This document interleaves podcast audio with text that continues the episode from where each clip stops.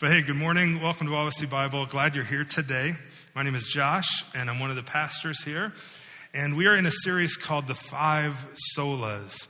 And uh, basically, what this is, is we're looking back at something that happened that affected you and affected me and really affected all of society and Western history uh, called the Reformation.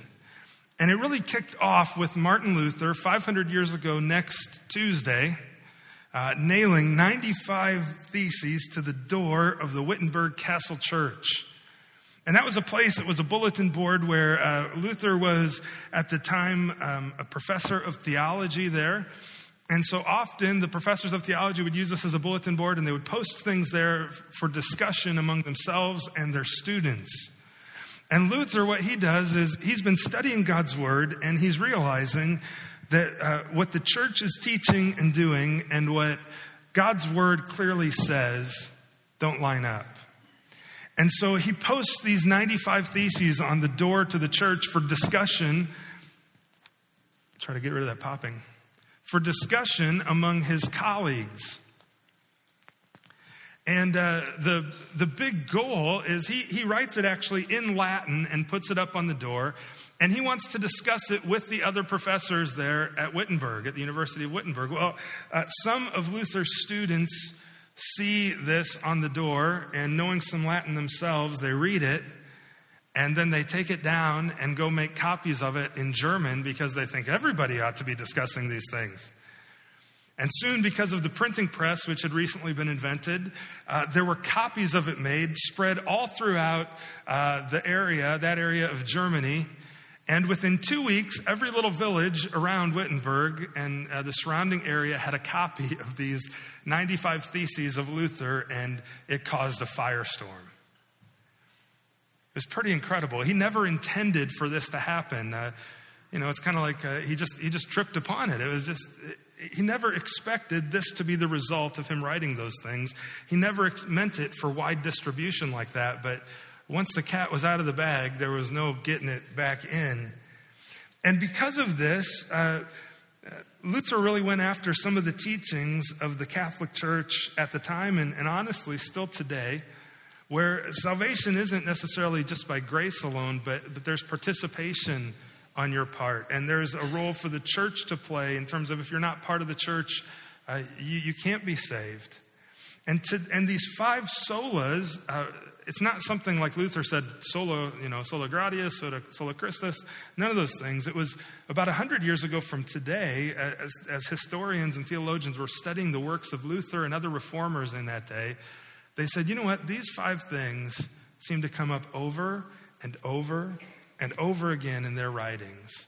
And so they're referred to as the five solas of the Reformation. Well, we've talked so far um, about Christ alone that salvation is in Jesus Christ and in Him alone. He's the only way, the truth, the life. We've talked about uh, grace alone. That uh, last week we looked at God's grace, that, that it has nothing to do with any works on our part. It's totally an act of His grace and His grace alone that we're saved.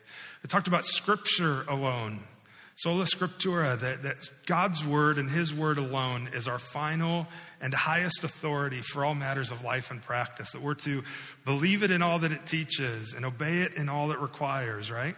And trust it in all that it promises. God's Word alone, and that's it. Not somebody else, not Pastor Josh. God's, what, what does this book say?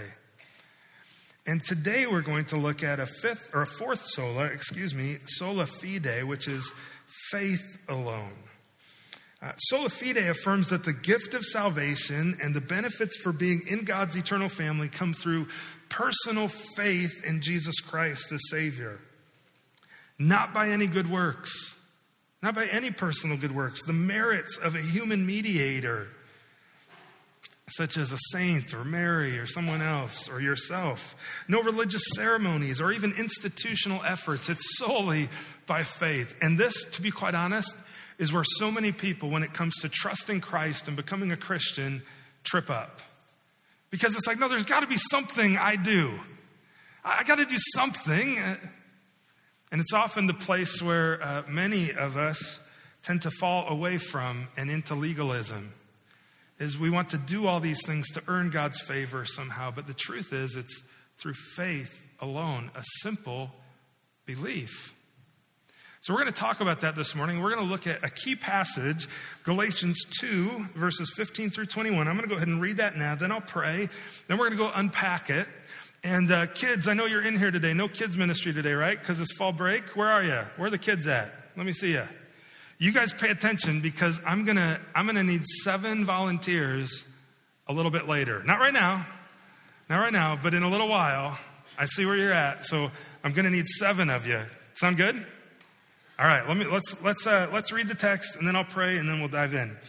Galatians chapter two.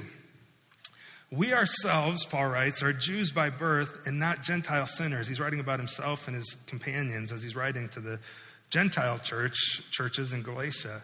He says, Yet we know that a person is not justified by works of the law, but through faith in Jesus Christ. So we also have believed in Christ Jesus in order to be justified by faith in Christ and not by works of the law, because by works of the law, no one will be justified. But if, in our endeavor to be justified in Christ, we too were found to be sinners.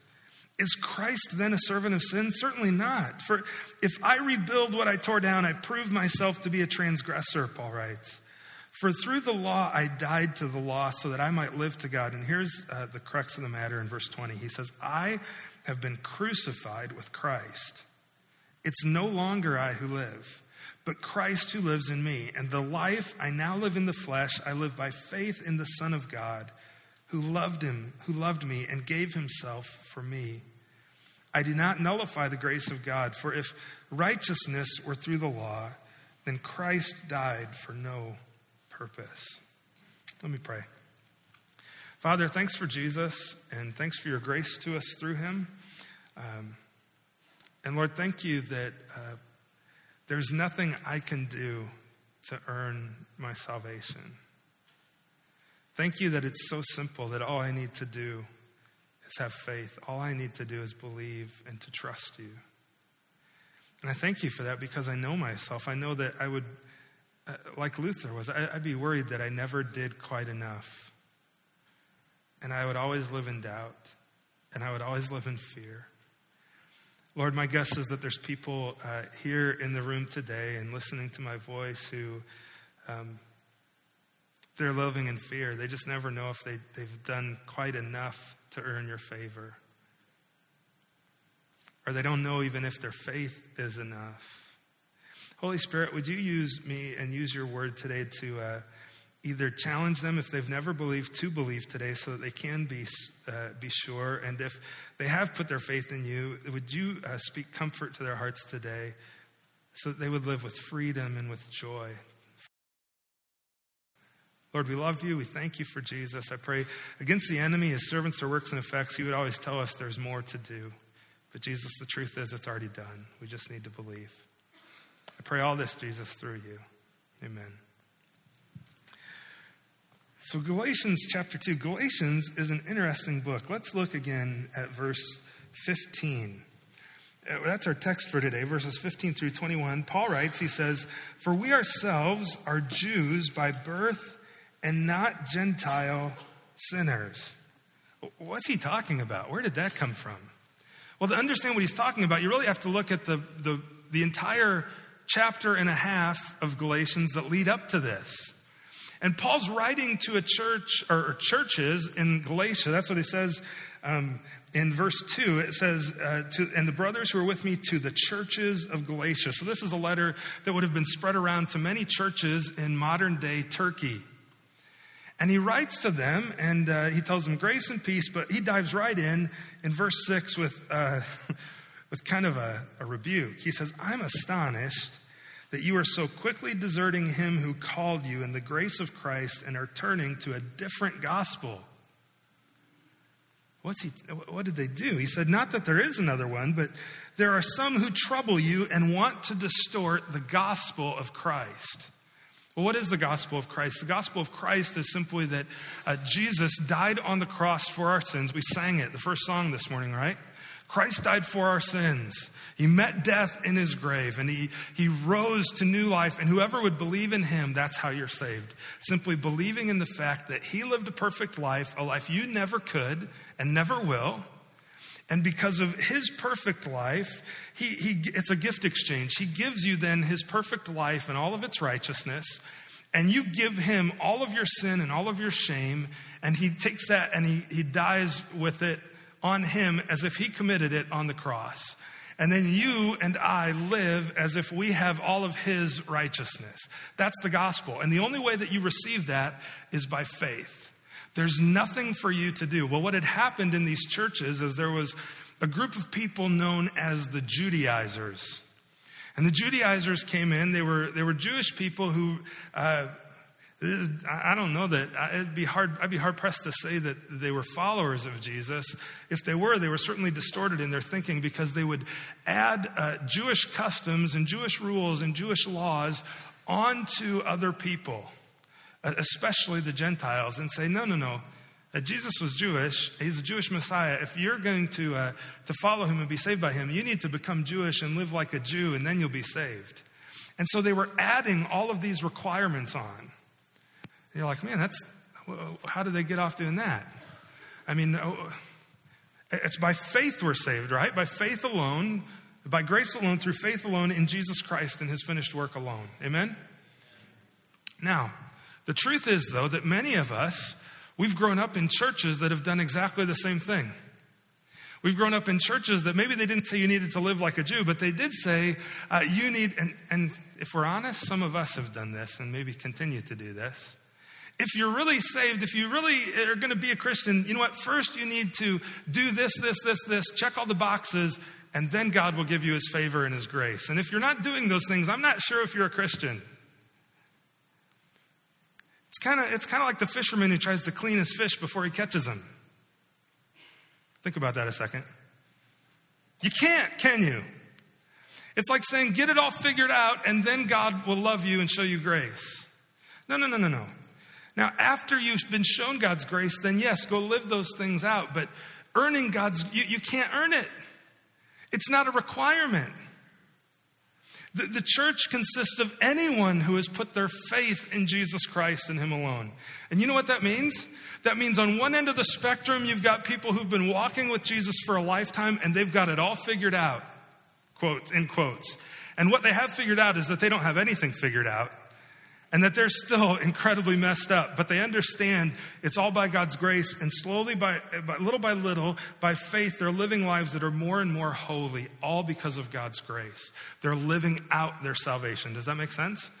But then on the other end of the spectrum, you've got people who uh, have believed, and their life is still an incredible mess. And the worst thing you could possibly do is be down at this end of the spectrum. And maybe you've been walking with Jesus for, I'm getting exercise today. You, you walk with Jesus for a long time and you kind of just have your nose up at the people over there because they don't quite have it figured out. That's what the Judaizers did. And that's who Paul's writing to. He's saying, um, I can't believe that you've you've abandoned the true gospel for another one that if that as if somehow you have to have it all together to be part of God's kingdom. No, no, no, no. Nobody's got it together. Everybody's incredibly messed up. Jesus is the only one who's got it together. And by his grace, he fixes all of us. Amen? Yeah. So that's what Paul's writing about. He's saying, uh, see, the people, the, these Jewish people had come in and, and told them, uh, really, rather than refer to them as Jewish people, let's just refer to them as religious people. The religious people came in and said, uh, Galatians, you need to get it all together before you're part of us. Boy, that's a good warning to us, isn't it? That if we're going to grow, guess what? If people are going to meet Jesus in our church, guess what it's going to be? Incredibly messy. Incredibly messy. And you know what else that means? That means that everything that you and I maybe like or are used to, I've got to let go of it, don't I? Because the gospel is what I hold on to, and the gospel fixes messed up people like me and like you. And we can't be religious people that say, no, no, no, get it together, and then you can be part of us. We say, no, follow Jesus. You're part of us. Let us help you get it together by God's grace. Amen? See, that was the problem here in the Galatian church. That's why Paul says, I'm astonished. You're deserting him. You're deserting Jesus, who called you in the grace of Christ, and are turning to a different gospel, one that's based on works. And he goes on and on through these first two chapters talking about that. And he says then in verse 15, We ourselves, these who are me and my brothers who are writing to you, um, we're Jews by birth, we're not Gentiles. Yet, look what he says. We know so, hey, if, if you've been walking with Jesus for a long time, you know how you should approach someone who's way on that end of the spectrum? You know what? Yeah, I've been walking with Jesus for, for decades by God's grace. Yet, you know what I know? And, and, and by God's grace, I'm, I, don't sin in ways I used to. And, and by God's grace, I'm living a more and more holy life all the time. But you know what? I know that a person, this is what you say to them I, I know a person isn't justified by their works by getting it all together. I wasn't either.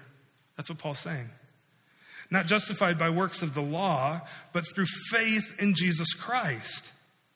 So we also have believed in Christ Jesus in order to be justified, uh, not by works, but by faith in Christ and not by works of the law, because by works of the law, no one will be justified. See, if it, if it was really a matter of you getting it all together before you could ever be saved or before you could ever be part of God's people, guess who would be part of God's people and who would be saved? Nobody. No one is justified by works of the law. You're never going to get it figured out. You're, ne- you're never going to get it right. You know, this is something too for us to remember, I think, too. Those of us, there's a lot of children in the room today, right? How are you showing grace to your kids? Yeah, we want them to grow. We want to be, show discipline to them. We want them to grow into followers of Jesus and to grow to maturity. But be careful that the way uh, you discipline them is not with incredible harshness that puts a burden on them like the Judaizers did on the Galatian Christians. Do it in a way that shows love to them. And you can pray for me that I do that with, with, with, with Charlie. Um, do it in a way that shows love to them, that they know, God's, they know God's grace because of your grace to them. They also know God's expectations because of your expectations, but they know more His grace because of your grace. Amen? I haven't even gotten to the outline yet. I'm already going. Uh, so here's where we're going today, though. Paul makes it clear in verse 16, point one, that faith leads to justification. Faith leads to justification, not good works. Let me read verse 16 again. Yet we know that a person is not justified by works. You know what I mean by justification? I showed you this diagram uh, a few weeks ago, and it's on the front of your insert again today. But I, I want to review this again just so you understand what we're talking about here, what Jesus alone does by grace alone, and what our faith alone should be in. Jesus on the cross as I told you, he lived a perfect life, yet Romans tells us that the wages of sin is death. That you and I, would you agree you're a sinner? I'm a sinner. We deserve death because of our sin. But Jesus lived a perfect life. He never sinned, yet he paid the penalty for sin. And in his perfect life, paying the penalty for sin, he accomplishes two things. The first thing he accomplishes is uh, atonement before the Lord. Or uh, theologically, that term sometimes is referred to as propitiation. And what it means is that Jesus' death on the cross satisfied God's wrath for sin. Did you know Ephesians chapter 2 says that you and I, in our sin, were once children of God's wrath? That, that we belong under his wrath, that we deserve to die and spend eternity in hell because of our sin? Now, maybe you don't believe that, but I'm telling you it's true. And you and I deserve hell. I deserve it. But Jesus living a perfect, that, that's why the, the only thing that will satisfy God's wrath is a, is a perfect substitute, a perfect life. And Jesus was that. And in his uh, death on the cross, he takes the punch of God's wrath on the cross for me. He takes all of it. As, as Isaiah said, he drank the full cup of the wrath of God. He drank it to its dregs. Every last drop that I deserved and you deserve, he paid on the cross. And because of this now, there's this exchange. Luther calls it the wonderful exchange. Uh, I call it a gift exchange. That, that God looks down at us, the Father looks at us, and He declares us righteous.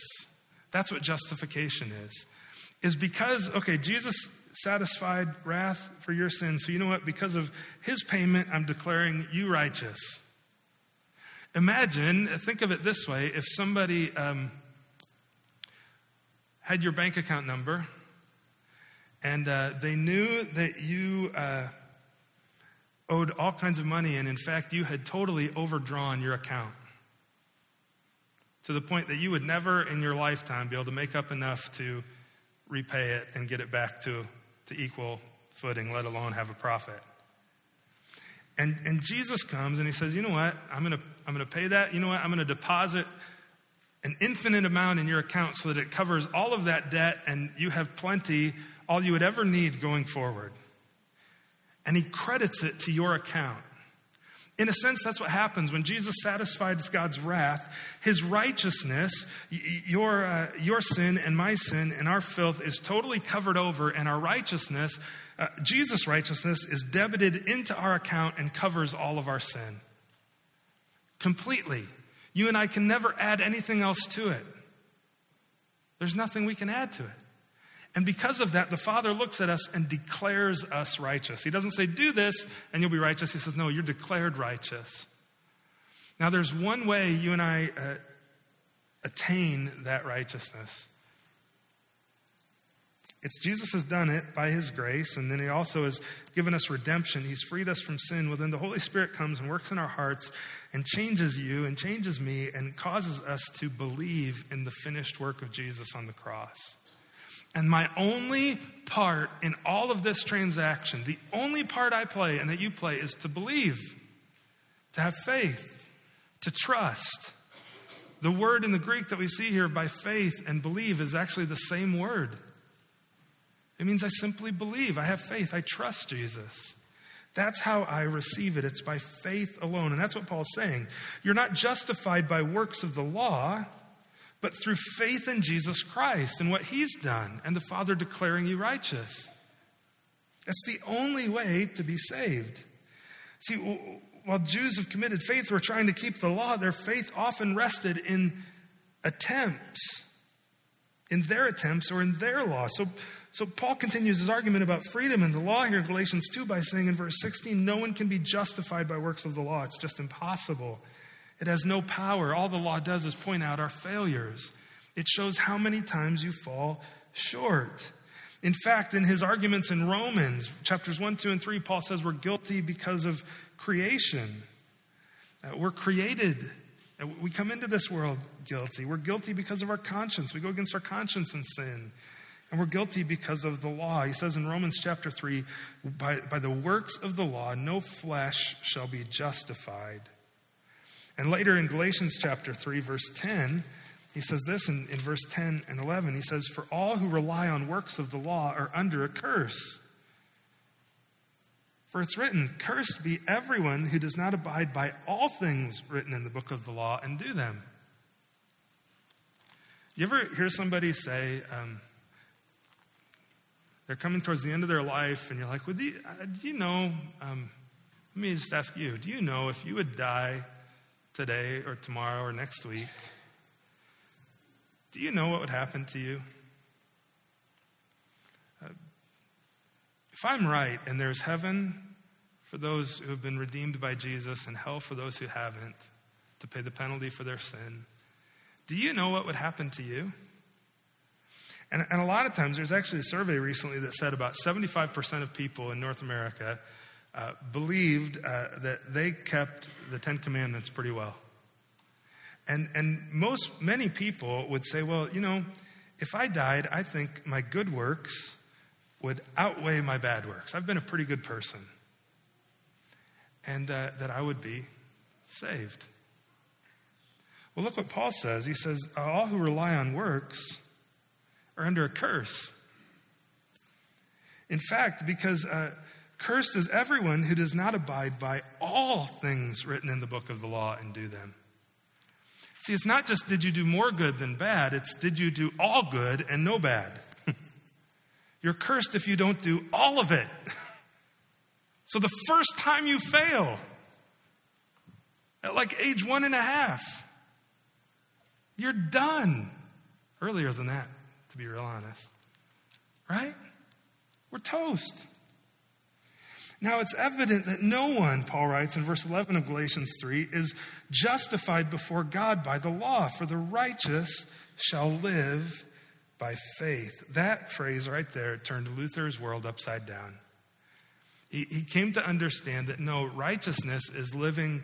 I live out righteousness not by getting it all right and doing it all right. I live it out by faith in Jesus Christ who already got it all right for me and his work on the cross.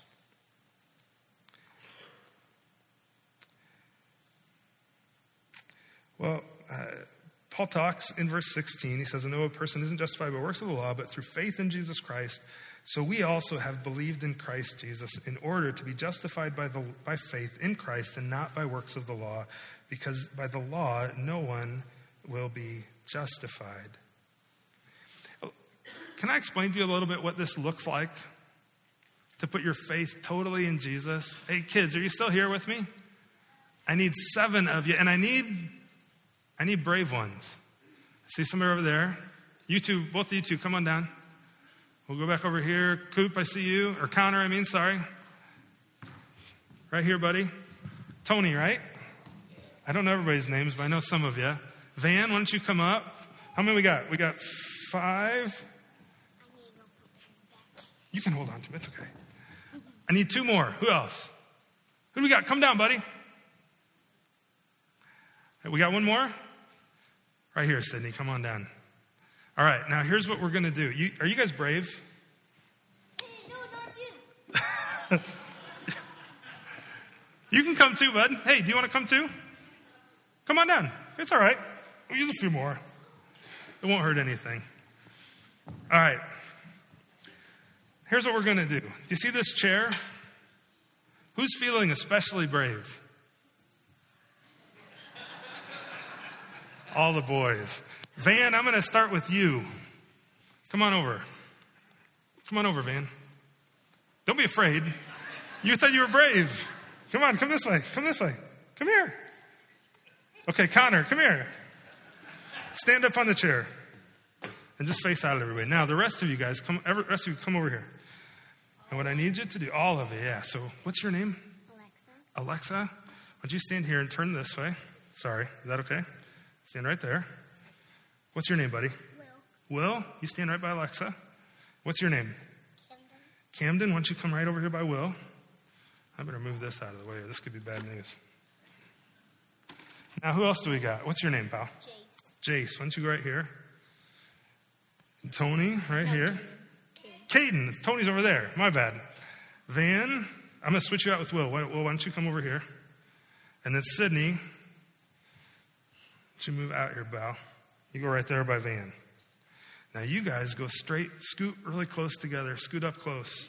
This way. No, not this way. Keep it, keep it open here. Go this way, right here. Go right here, Van. Go right here, Sydney. This is a lot of work, isn't it? Now take your hands, so you can just set your stuffed animal on the floor, Alexa. There you go.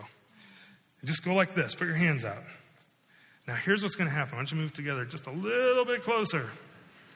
Here's what's going to happen. Cooper or Connor doesn't know it yet. I keep calling everybody by their brother's name. I'm sorry, guys. Connor doesn't know it yet, but he's going to fall.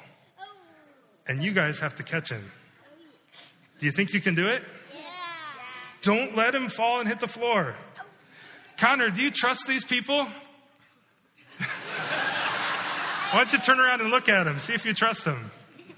No? Connor, you get to exercise faith today. Are you ready to do it? Now here's what I want you to do because hold on. Hey, now you guys have to be have to have to make sure you catch him, okay? It is scary. Hey, hold on, hold on, hold on, hold on. Now here's here's what's going to happen.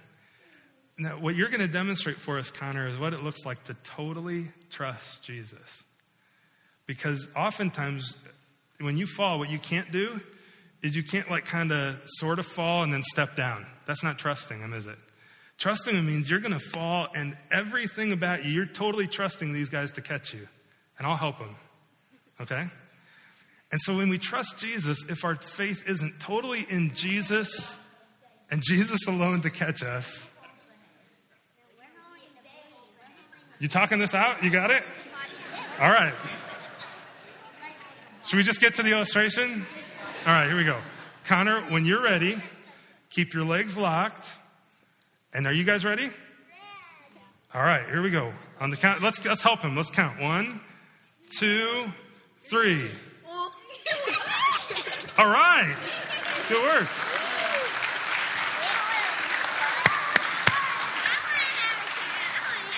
Alexa, you want to go too? All right, we'll do one more. We'll do one more. Oh. We'll do it after. Here we go. Anybody else want to go? All right, here we go. Here we go. One. Come, come help. One. Here we go, Alexa, on the count of three. One, two, three. Perfect. Give him a hand. No, we're done. Good job, guys. Thank you. Good job. Good work. Do you get the picture, though? Now, how many of you, if I called seven adults up here to do that, would, would trust those adults to do the same thing? you got one. But the truth of the matter is, that's what it looks like to totally trust Jesus. It's totally out of my hands. I just I just fall on his grace. I put my faith in him that he's going to catch me. And as Luther wrote, um, faith is such a sure and certain thing that a man can bet his life on it a thousand times because God keeps every one of his promises. And his promise to you is that if you would simply believe in him and have faith in him and his finished work on the cross, that he would save you. Not in yourself, not in anyone else, but in Jesus and Jesus alone. See, faith leads to justification, but the law leads to condemnation. And you might even just write above law on your notes works lead to condemnation. Um, the law, which is what the Judaizers were putting on the Galatians, is really the deadly option. All it did is reveal how far short everyone fell, that they could never do it on their own, that you could never be good enough. See, uh, Paul said in Romans chapter 3, he said, We know that whatever the law says, it speaks to those who are under the law so that every mouth may be stopped and the whole world may be held accountable to God. In other words, the, the law has such a high standard that even when you think I've got it, it no, no, no, it, it speaks to you and you realize you're still incredibly short of obeying it fully. And you always fall short. That's why he says in verse 20 that since that through the law comes knowledge of sin. All it does is reveal to us how far short we fall. Have you been trying to live a life pleasing to God simply by doing enough good works that you hope, fingers crossed, maybe I'm going to be saved? Maybe he'll look at my life and think, when, when I die, it'll be enough. Boy, I hope so. I hope so. I hope so. No, no, no, no. How about you know so? Put your faith in Jesus Christ because your good works are never going to get you there. Ever. And neither will anyone else's. So if it's not expected of you, be careful not to expect it of someone else either. And realize that it's all on Jesus Christ. By following works, it leads to condemnation. It's the deadly option, but Jesus offers a living way. See, he goes on, Paul, Paul does in chapter uh, 2 after verse 16, he says, um, at the end of verse 16, will be justified by faith in Christ, not by works of the law, because by works of the law, no one will be justified. But if, in our endeavor to be justified in Christ, we too were found to be sinners, is Christ a servant of sin? Certainly not. He's like, just because I have sin in my life, does that mean that uh, somehow I'm not justified? No. It means I'm in the process of being sanctified, but Jesus has totally paid it. It's the transaction that's done and cared for. And he, he says, uh, For if I rebuild what I tore down, I prove myself to be a transgressor. He's talking about if I go back and start imposing works on people to be saved, I just prove myself to not have understood his grace and not to really put my faith in Christ. For through the law I died to the law so that I might live to God. Faith lives to justification, the law or works to condemnation. So I would commend to you choose the life uh, of combination. I'm a poet and I didn't know it this week. How do you like that? Choose the life of combination. Well, what do I mean by that?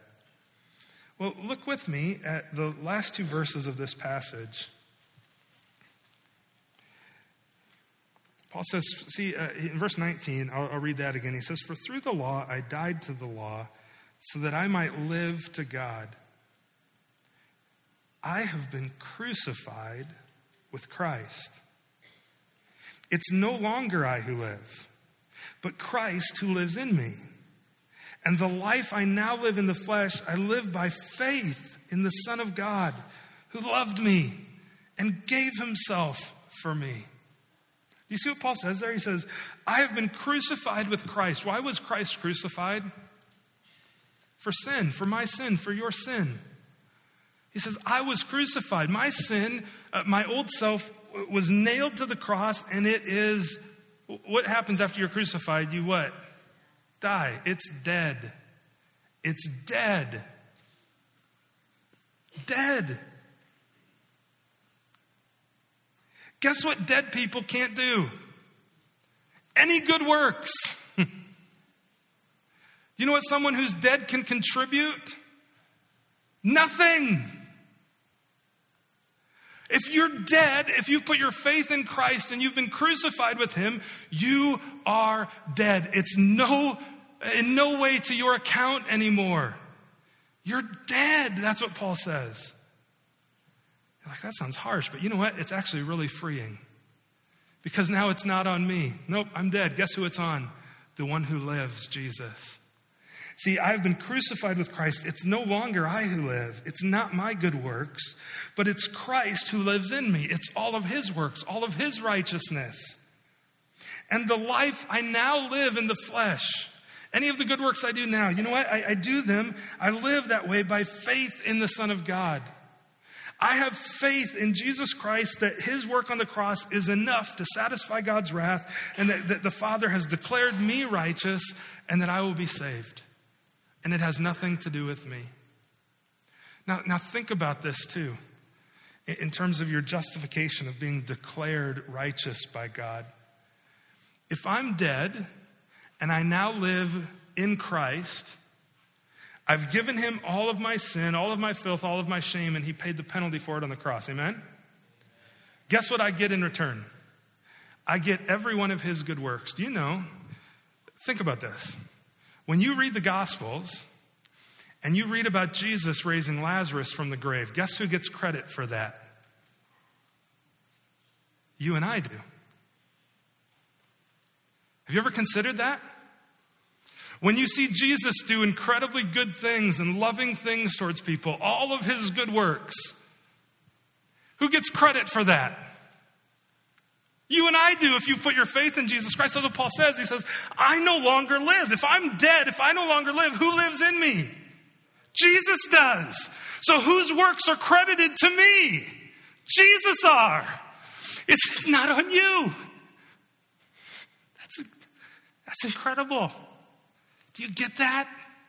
Every good thing Jesus did is debited into your account. You get credit for it before the Father. Guess who did it? Not you. But guess who gets credit? You. How? Through faith alone in Jesus Christ alone. See, he goes on, he says, uh, that's why we call it the life of combination. I've been crucified with Christ, I'm dead, but now because of Christ, I live. His good works are combined to my credit, to my account. That's incredibly good news. Amen? Loved ones, that's the gospel. And so you need to know if, if you've never believed in Jesus Christ, man, why not?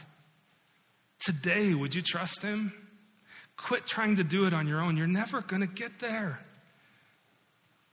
If you have trusted Him and you're unsure if you've done enough good things for God to, or if your faith is strong enough for God to actually save you, you know what? Just simply believe in Jesus Christ because guess what? He is strong enough to save. And if you've put your faith in Him, everything that He's done is to your account. You get credit. That's incredible. Let me pray. Uh, we'll take our offering, we'll call it a morning and uh, call it a day. Father, thanks for Jesus. Thanks for your grace to us through him. Lord, I, I pray that um, we would each walk away with just a profound understanding of your grace. That, that your grace and Jesus, your work on the cross is what saves us. That, that truly um, we get credit for all of your good works, Jesus, and you take credit for all of our sin on the cross. That's why Paul says uh, to the Corinthians, through one man came death in Adam, but through one man, Jesus Christ, comes righteousness to all who would believe. That he who, who knew no sin became sin so that we could have the righteousness and be the righteousness of God. Lord, the, the gospel is so profound.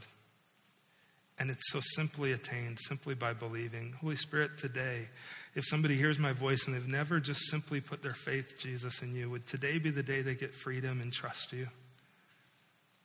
If that's you and you hear my voice and you're hearing these things, all you need to do is confess to the Lord in your heart I've sinned, I've messed up, I can't do it on my own. And Jesus, I need your gift, I need your grace, and I believe that you've paid it for me, and I thank you for it, and I receive it. And Lord, for the rest of us, give us assurance in our faith in you. We love you. We thank you for Jesus. We pray all of this through him. Amen.